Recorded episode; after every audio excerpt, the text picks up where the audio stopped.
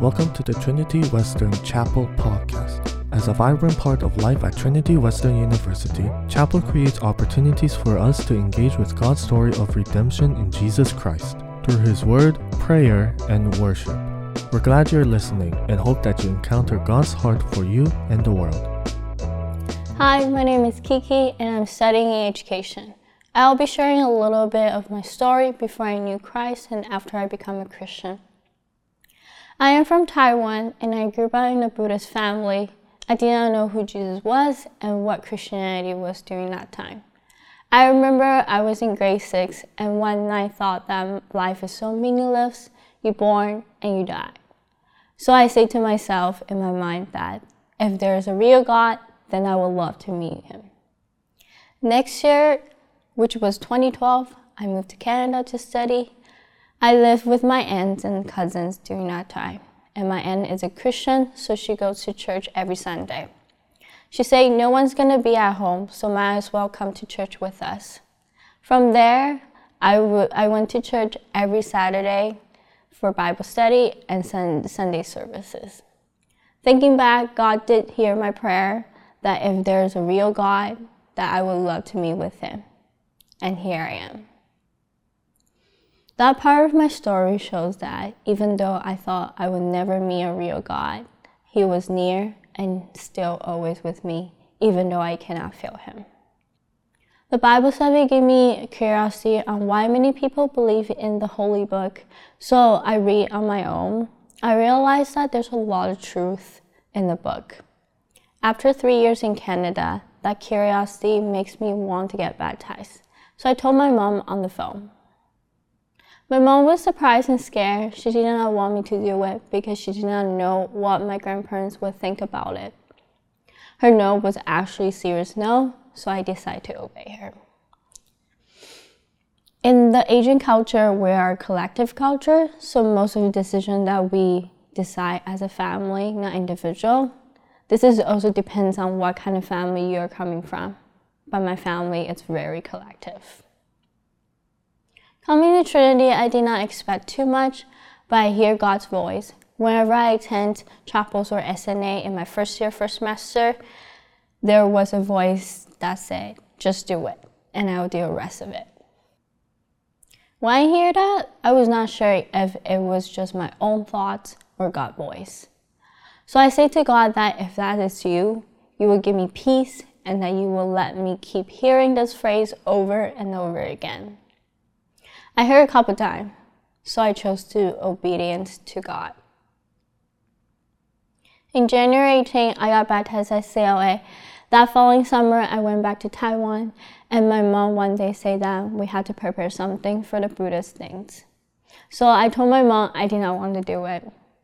She looked at me at the eyes and directly asked me, Did you get baptized? I was afraid to answer that because I did not tell them. So I doubt for the moment, not sure if I should lie or say the truth. But I say, yes. That moment, I thought she would be mad and did not want to talk to me anymore.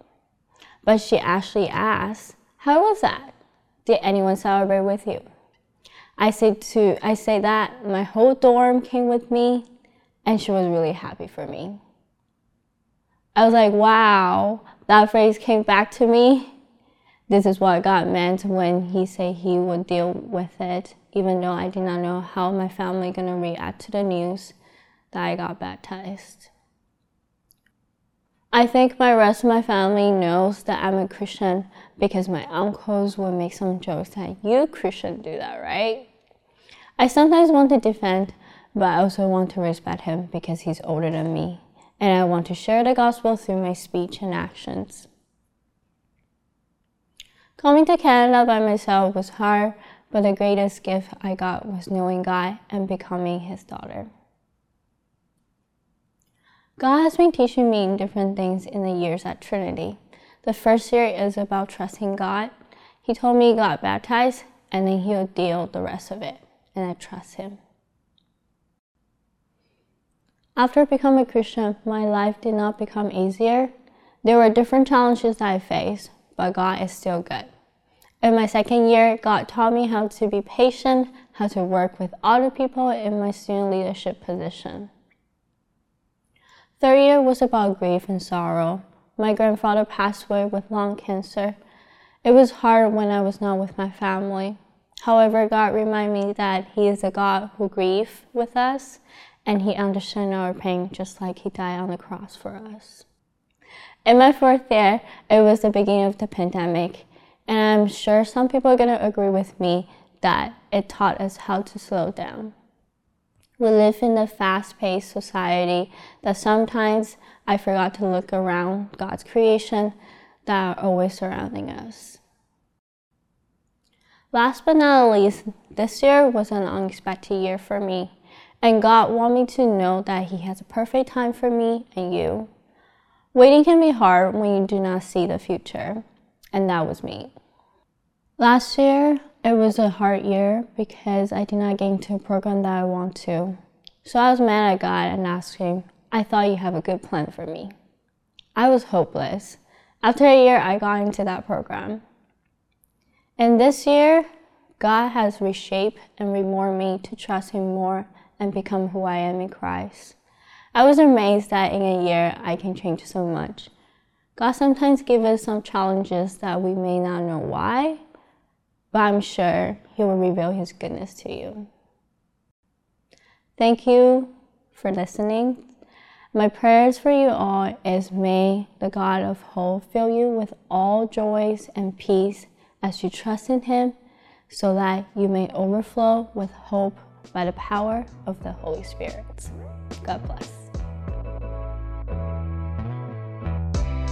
Thanks for listening. We hope you are blessed and be encouraged in your faith life. Chapel happens every Mondays, Wednesdays, and Fridays at 11 a.m. in the gymnasium or online at livechapel.twu.ca. You can also stay connected with us by following at TW Chapel.